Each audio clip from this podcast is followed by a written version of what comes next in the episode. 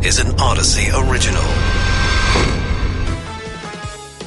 This is KNX in depth. I'm Rob Arch. And I'm Charles Feldman. Stuff. Do we have too much stuff in space? We'll go in depth. We head up to the San Bernardino Mountains where help is on the way to deal with all the snow, but maybe some of that help should have been there already. And we'll tell you about a fungus that's attracted to booze, and that's led to a lawsuit. Is it attracted to like like the hard stuff or cocktails? Hard or stuff, it appears. Hard stuff. Yeah. Wow. We start though with the Hubble Space Telescope and whether there's just too much stuff in space. With us is astronomer at Griffith Observatory Director Ed Krupp. Ed, thanks for being with us. A pleasure. Thanks a lot. Yeah, space is a valuable resource. Uh, you might think we use it up, but uh, that's not the case. Well, I mean, you know, uh, one would think that there's unlimited space for stuff, but there isn't, is there? No, we're really talking about an area that is very valuable because it's relatively close to Earth, and we've found that we use it a lot. That's for satellite technology, all kinds of things we depend on. Uh, but we also use it for astronomy, and that means we push the frontier of what we know so we can invent new things that has been a problem of uh, junk, really other satellites in space for ground based astronomers for quite a while. And quite un- unexpectedly, but there it is, the Hubble Space Telescope up in orbit with a lot of other satellites is also having trouble. Yeah, because they're getting uh, like photobombed in a way, right? These other satellites uh, orbiting and they get in the way. Yeah, the, the Starlink satellites and other systems are uh, quite numerous, and as a consequence, because many of them are above the orbit of the Space Telescope, they can cross its field.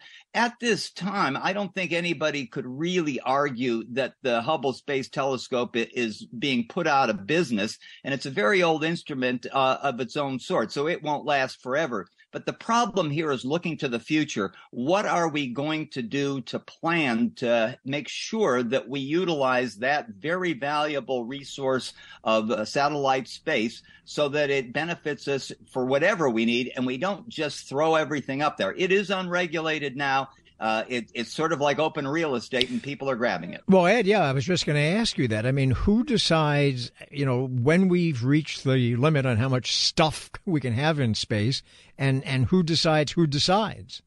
Uh, I don't think that there's really a clear mechanism for that at the moment. Uh, the United Nations certainly has uh, agency that is is involved with regulating uh, what you'd you'd call space law. Uh, and so probably you have to come to terms with multiple nations agreeing, at least the spacefaring nations agreeing that, that this is an issue and then jointly signing some kind of treaty or agreement. And there's real danger here too, because we've also got, uh, you know, dead satellites up there, satellites that have outlived their usefulness, but they continue orbiting because that's how some of these orbits work. And at some point, uh, there is a concern, there's a fear, is there not, that one of these satellites, maybe a dead one, maybe a live one, might just come cl- too close to the International Space Station or some kind of orbital thing that we're doing up there and might put astronauts at risk. Uh, no question that's the case. Uh, again, it has to do with our not really being tidy uh, as we we build our structures and activities up there. And and of course, uh, this has been turned into spectacular motion picture fare as well. But it's a real threat in the long term if we do not make some kind of judgment about how to handle it. So am I right before before I guess what Sputnik in in what was that fifty nine or so fifty seven uh, fifty seven uh, there was really nothing in space, right? Around That's the Earth, anyway. Not of earthly artificial. origin. Nothing of Yeah, earthly origin, yeah. yeah, nothing artificial in orbit uh, around the Earth. Sputnik was the very first Earth satellite, and of course, obviously, we're up into uh, pushing hundreds of thousands. Wait, hundreds of thousands of stuff It's in like a space? cloud oh, of oh, stuff up probably there. just fragments and things. It's probably Oh. way more than that. Uh, but the fact is that w- we also have technology to help us monitor a lot of that, and that's been going on for for really decades. Uh, f- so that allows whatever might be up there to to take defensive measures should it be necessary. But if you keep populating orbital space with more and more material, uh, that's going to be a task that's that's beyond uh, AI and, and the most remarkable why, computer. Why why do I think that if there is some other civilization that happens to be scouting around our solar system and it passes Earth, they're not looking out, going, "What a garbage dump!" That like, what is that? A junkyard? All right. Yeah, yeah. We, we, well, we don't need aliens to to tell us that. I mean, yeah. for, fortunately, we're smart enough to to figure out what we've got. The question is, are we smart enough to deal with it? All right. Thank you, uh, Griffith Observatory's uh, Ed Krupp. He's the director there. Okay. Right now, though, it is taking quite some time to get more help to people who are stuck in their homes up in the local mountains because, well, because of all the snow crews, they're working to clear the roads, but there's only so much equipment already there to do that. Rick Herrick is a Big Bear Lake Council member. Rick, thanks for being with us. Oh, my pleasure. Thanks for having me on. So, do you have enough equipment? And if you don't have enough equipment, considering that it does snow up there, how come? Well, uh, more equipment is arriving all the time from uh, throughout the state because there's a declaration of emergency uh, that the uh, governor signed. So that part of it's good. Well, we're we're used to storms in the neighborhood of inches. Um, for instance, 11 inches as opposed to 11 feet, which was reported by Snow Summit and Bear Mountain this morning after this morning's uh, storm finally finishing. So, the the numbers are are absolutely massive. Um, this is what I've been calling the storm that we've been waiting for. So it's a series of different storms that came in, but this really is the storm. Uh, and I think we've learned a lot of things uh, from this, including positioning equipment ahead of time, sort of looking like this. Is a disaster in the making, and opening up an emergency uh, operations center where basically we are ready to go. Um, there is you know one organization which is in charge of the roads which is caltrans but this is just this is not just a road issue when we have these sort of things happening so we really need to bring everybody involved in it right from the start and so lessons learned uh, from this, and we'll be more prepared in the future. Right, and and in this particular situation, uh, I think it was by Wednesday the uh, forecasters were saying there's a blizzard warning in effect for the mountain. So it was three days, uh, three days heads up. Uh, would that have been enough time if you had been able to start moving equipment in when you first heard it was going to be a blizzard? There's going to be a lot of snow dropped to move equipment into place ahead of time, or would you have needed more than three days? Well, the, the city was ready because we we took that to heart and understood that uh, this we're going to be hit hard with it. Whether it's even a two a two foot storm can be a hard storm for us. So the the city was ready with equipment and personnel, and we were ready to go. The county was basically ready. Caltrans was sort of ready, but there there wasn't a concerted effort of everybody coming together, including fire and sheriff uh, and the EOC to try to uh, decide, okay, if this hits the way it's going to hit. For instance, if the road's close, what do we do with people who can't get home? We need to have an emergency uh, shelter for them set up.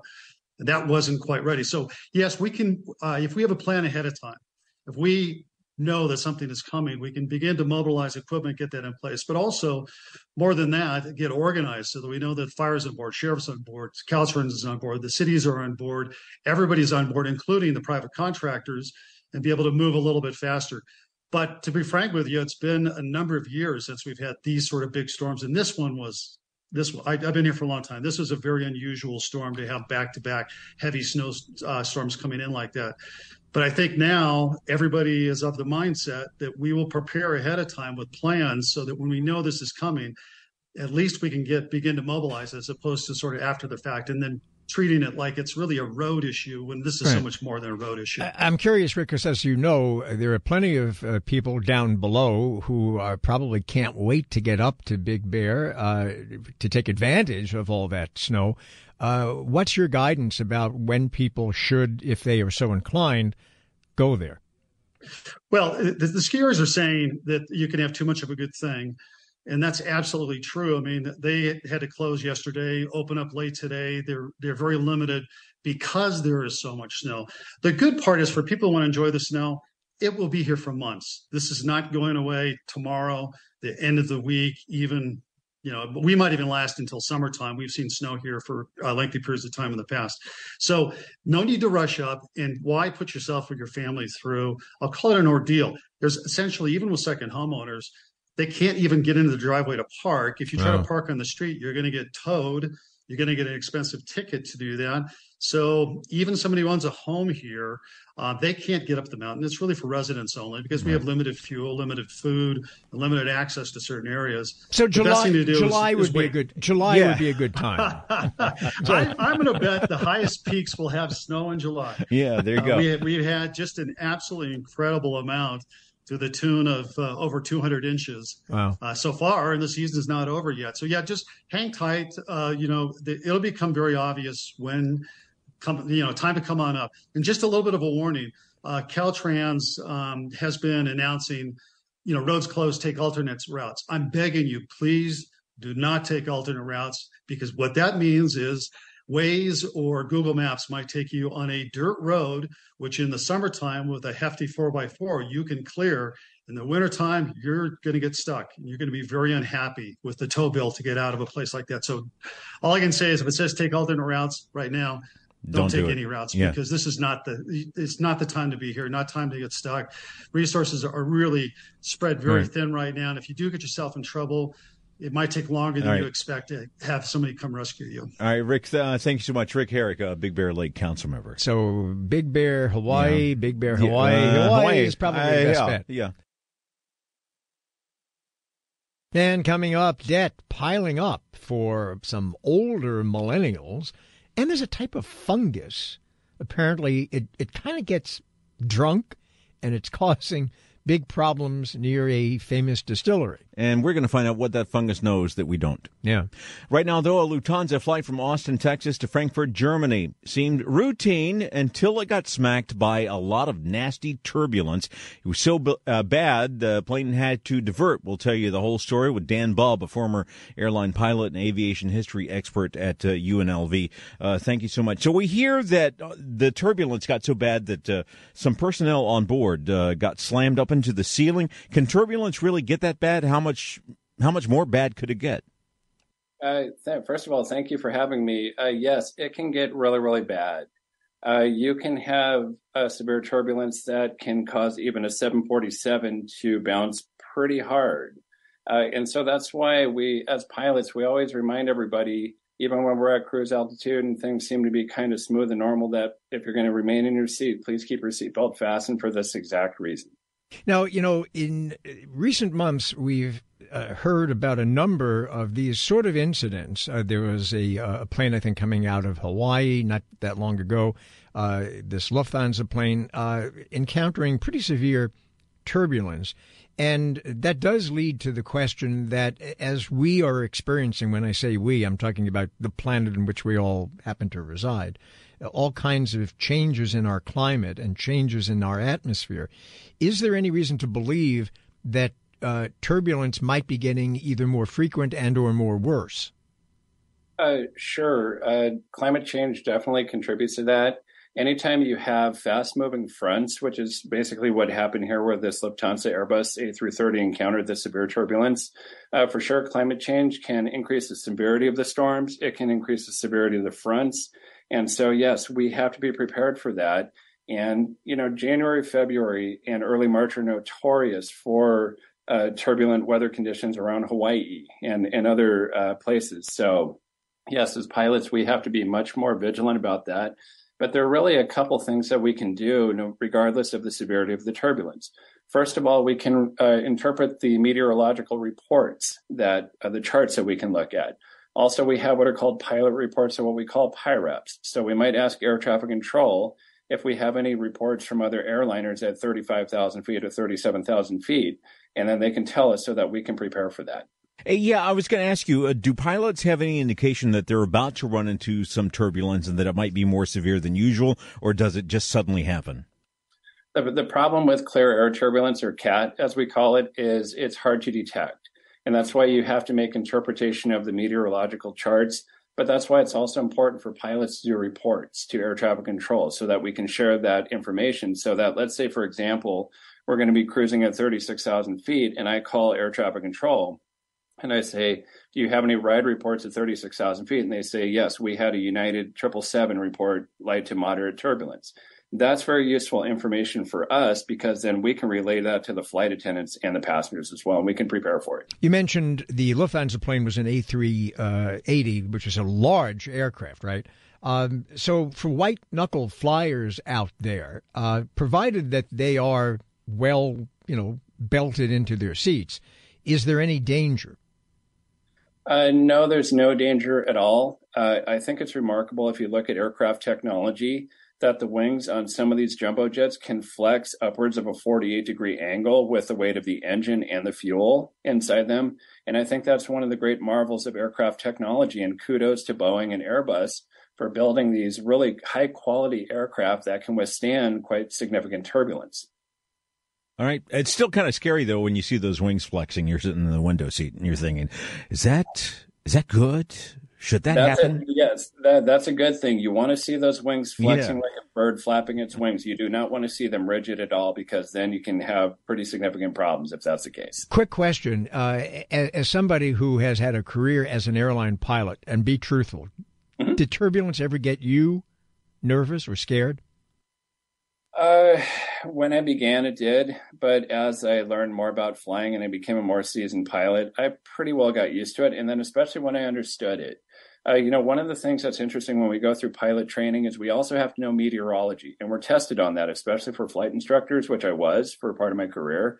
So I have to be very familiar with how meteorology works. And so that's why, like I said, being able to interpret these weather reports, these charts, uh, but also sharing information among pilots, air traffic controllers is just as critical as well. All right, Dan Bubb, former airline pilot and aviation history expert at UNLV. Now, we have a little bit later on. It's one of the stranger stories yeah. that we've done, mm-hmm. without doubt, hands yeah. down. Yeah. Because it involves a fungus, mm-hmm. it involves booze, mm-hmm. and it involves the fungus liking the booze. Mm. Well, you know, fungus is like us in a lot of ways. How's that? It likes booze. This is KNX In Depth with Rob Archer. I'm Charles Feldman. Still to come, a fungus that really likes the hard stuff. So wait, so that does that mean like if I'm at a, a bar right. and there's fungus there, do I have to buy it around? Yes, you do, oh. and probably more than one. Oh, okay. Uh, but first, the Federal Reserve Bank of New York finds millennials in their 30s are drowning even more in debt. We're talking four trillion dollars in the last quarter of 2020. Yeah, that's more than a 25 percent jump from just before the pandemic. Kristin Myers is a business journalist, uh, also happens to be yes a millennial. Kristin, thanks, thanks, thanks for being with us. So, I, th- this is a real problem. Why? Yeah. So right now we're just seeing just everything is so much more expensive. If you go to buy a house, for example, and millennials that were particularly in that 30 to 39 age cohort are really starting to rack up debt because they're starting to hit some of those traditional milestones that we think about, right? They want to go and buy a house. Well, mortgages uh, are at their highest levels, right? They want to go buy a car. While that has come down in price just a little bit, inflation has made cars more expensive. Rent is more expensive. Um, if you are someone who is continuing to rent, childcare is very expensive. Now, millennials have put off um, having children for a very, very long time until uh, very recently during the pandemic. We actually saw those birth rates um, actually start to turn around and start to increase again. So childcare is very expensive. So it really just feels almost as if wherever millennials turn, they have to shell out more and more money thanks to inflation, thanks to rising costs and and the interest rates as well. How much of a problem are credit cards uh, to this whole thing? So what we're seeing right now is millennials, as you you guys just mentioned, some of those statistics, they're turning a lot to debt, and they've been turning more and more to debt, particularly recently. Uh, over the first two years, I would say over the pandemic, we did see a lot of millennials, especially, actually really increase their amount of savings, actually increase the amount that they were starting to invest. However, as we're coming out of the pandemic, we're starting to see millennials turn more and more to credit cards. And as you're mentioning, those interest rates, they also impact those credit card balances. Those credit cards is every time the Federal Reserve decides to hike those interest rates, the interest rates on credit cards go up as well. So this is a really big problem because it means that if you are in debt, it's going to get harder and harder for you to get out of debt. And according to the Federal Reserve, they actually did say, look, a lot of folks with those credit card balances, the number of them turning to delinquency and missing payments is actually on the rise. So this really is almost like a warning sign, I think, um, of something that is perhaps perhaps darker that could be coming on the horizon if we do tip over eventually into a recession. This is going to be a group of folks that are really going to struggle. So what can they do about it? I mean, the only there's only in a way simple but in a way complex way to get out of debt. That is to pay it down and then to stop spending as much money as we've been spending. But but obviously, people millennials want to maintain a particular lifestyle that they like and they feel that they deserve. How can they have it all, or can they? That's the question I ask myself. As you mentioned, I also am a millennial yeah. and it almost feels, and me and my friends talk about this all the time. How are we going to have it all? Some things are just frankly going to be unavoidable. If you want to buy a house, for example, it's going to be more expensive, unfortunately. These are not the home prices that our parents saw. Um, and so parents that are out there, be a little kinder to your millennial children because it's, it's, they're struggling a lot more to be able to hit some of those milestones. But look, when it comes to the debt that you do have, I want to first say that it is not something, it might seem overwhelming, but it is not something that is insurmountable. You have to do two things really at once here. You're really going to have to make a budget and you're going to have to become very ruthless and ruthlessly prioritize where your dollars go. Uh, really making sure if you have to cut out going out with your friends, you might just have to cut out going out with your friends and instead perhaps try to have nights in at home. A bottle of wine I'm telling you is going to cost a lot less at the wine store that you drink at home than the one you're going to get at the bar. So that's just, let's just put it out there. We have to really think about the spending that we do have. We also need to try to start at the same time as we're cutting back on that spending really start to increase some of those debt payments that you're going to start making because I'm telling you, the more you can pay off that debt, the easier and easier that it's going to get over time. And then the third thing, and this is a less popular answer, but I'm going to say it anyway, try to increase your income. There's only so much cutting out of your I've been trying to do that for a long time. Potentially do. No, of course, but I mean, if you're someone who only has, you know, $10, you can only cut down your spending so much and try to budget so much. And so you have to figure out ways, if possible, perhaps to create a side hustle, get a second job if you are really struggling with a high amount of debt and figure out ways to really increase that income as well. All right, thank you so much. That is uh, Kristin Myers, a business journalist and also a millennial. So everybody has to get more jobs. Yes, get more jobs. Okay. So we uh, mentioned before yep. uh, whiskey fungus. A great name for a band. Maybe. Yeah. But apparently not something that you want to necessarily encounter. It's a fungus that is fueled by alcohol vapors of distilleries. So people who live near uh, one of the famous ones, the Jack Daniels yeah. distillery in Tennessee, they are fed up with all this fungus. It's uh, so much of a problem that Christi Long, who owns and runs a mansion in the area, is suing the county there. With us is both Christi and her husband, uh, Patrick, on the line. Thank you so much for joining us. Hey, thanks, y'all. So, uh, hey, how, how, how bad is the fungus problem and what does it do to you? So it's pretty proportional to how much alcohol is near you. And so, you know, Jack Daniels is loaded up with over about, they're proposing over 1.2 million barrels to be in seven, 20 buildings right next door to us. So the fungus is, uh, it feeds off how much alcohol is near it because as it evaporates into the air, right, which they call the angel share, that feeds that fungus. So the more that alcohol in the air, the worse the fungus. So just imagine black cotton candy stuck to everything you see. And uh, it kills the vegetation. It sticks to your house, changes your roof colors, um, takes paint off your car, even. Now, uh, and I was going to ask though, but this is uh, obviously something that goes on all the time, right? It's not a new fungus. This is a fungus that, that is just associated with the fumes that come from distilleries, right? Mm-hmm. So, so is this something that just started bothering your particular house, or were you unaware of it when you moved into your house? I mean, how did that come about?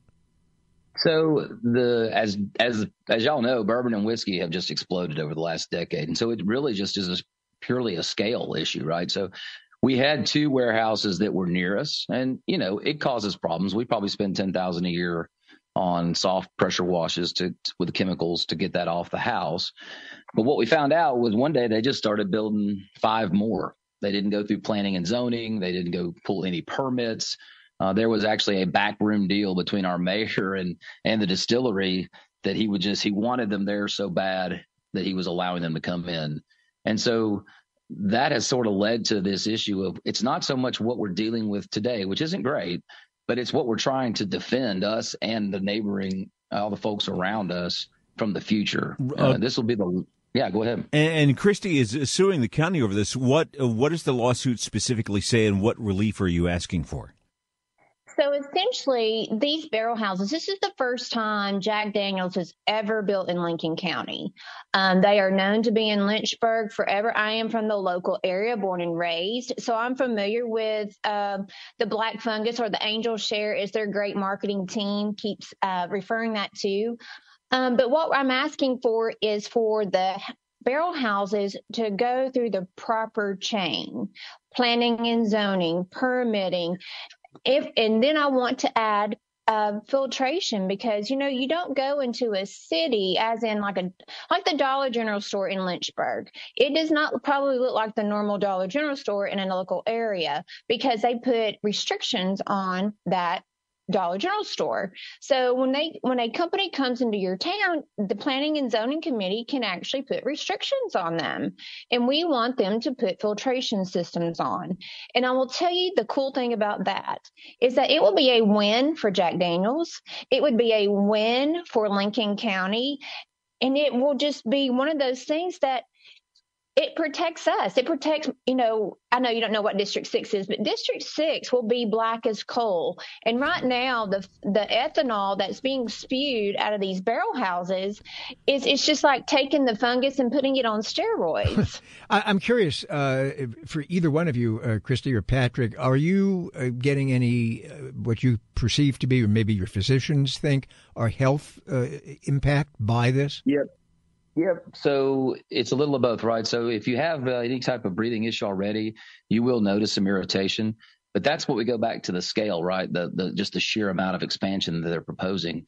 Today, people don't realize this, but Jack Daniels is the single largest uh, emitter of ethanol pollution in the entire United States, just from this one site. If they build these additional 20 without air filtration, they will triple that number. And that ethanol is known fact to cause lung cancer, irritation, breathing irritation, chronic and acute. And there's even studies that say that it could potentially cause birth defects in, in the fetus. So I think I'm going to uh, go back and tell you that the barrel houses that are being built in Lincoln County, think about this 86,000 square feet is one barrel house. That's uh, pretty huge. Yeah. 66,000 barrels in one house. And they're proposing, if they get all of the planning and zoning and all the things, proposing up to 20 within a five mile radius of each other. This has never happened before in Lynchburg or anywhere else. Yes, Lynchburg does have barrel houses. I think there's like 92 or 93 there, but it's a smaller scale. It just like there, if you go and take the tour at Jack Daniels, which is a beautiful campus, their barrel houses are like 23,000 square feet, give or take. Now, and, I, I, can I can tell you that a Lincoln County attorney did not want to comment about this because we reached out. Uh, but the general manager of Jack Daniels says uh, that uh, in a statement, the company complies with all regulations connected to the barrel houses. But that it, that's not really your complaint, though. You're you're not complaining about uh, complying with regulations. It sounds like you're saying those regulations need to be looked at and changed. It's even deeper than that, actually. So we're in we're in close contact. I didn't want to bore you, but we're in close contact with the EPA. And so all distilleries live on what's known as a fugitive emissions loophole. And that is an emissions loophole that says if you use natural air filtration just going through the building and windows and such, which is what they used to do, then we're not going to make you have emissions controls because it's too hard to collect that, monitor it, et cetera. It makes sense. These new barrel houses are completely sealed. They have air conditioning, they have duct work, and they they collect, monitor, and exhaust all ethanol um, through four exhaust ports at the top.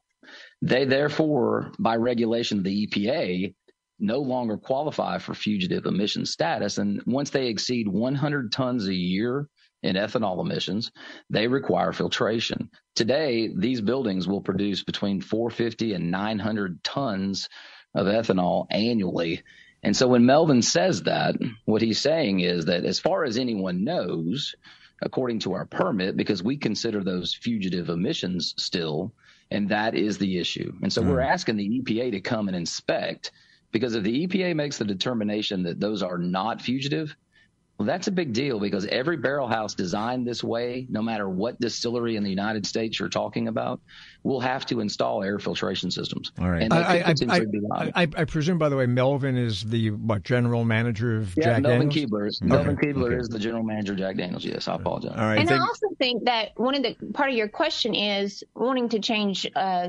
regulations. We want to hold people accountable because from even from our county level, when they go make decisions, the mayor did not have the authority to go and make a deal with Jack Daniels Brown-Forman. There is not one contract on file to show what they're going to do in our county. It also does, there's nothing to even read to tell you what they agreed to.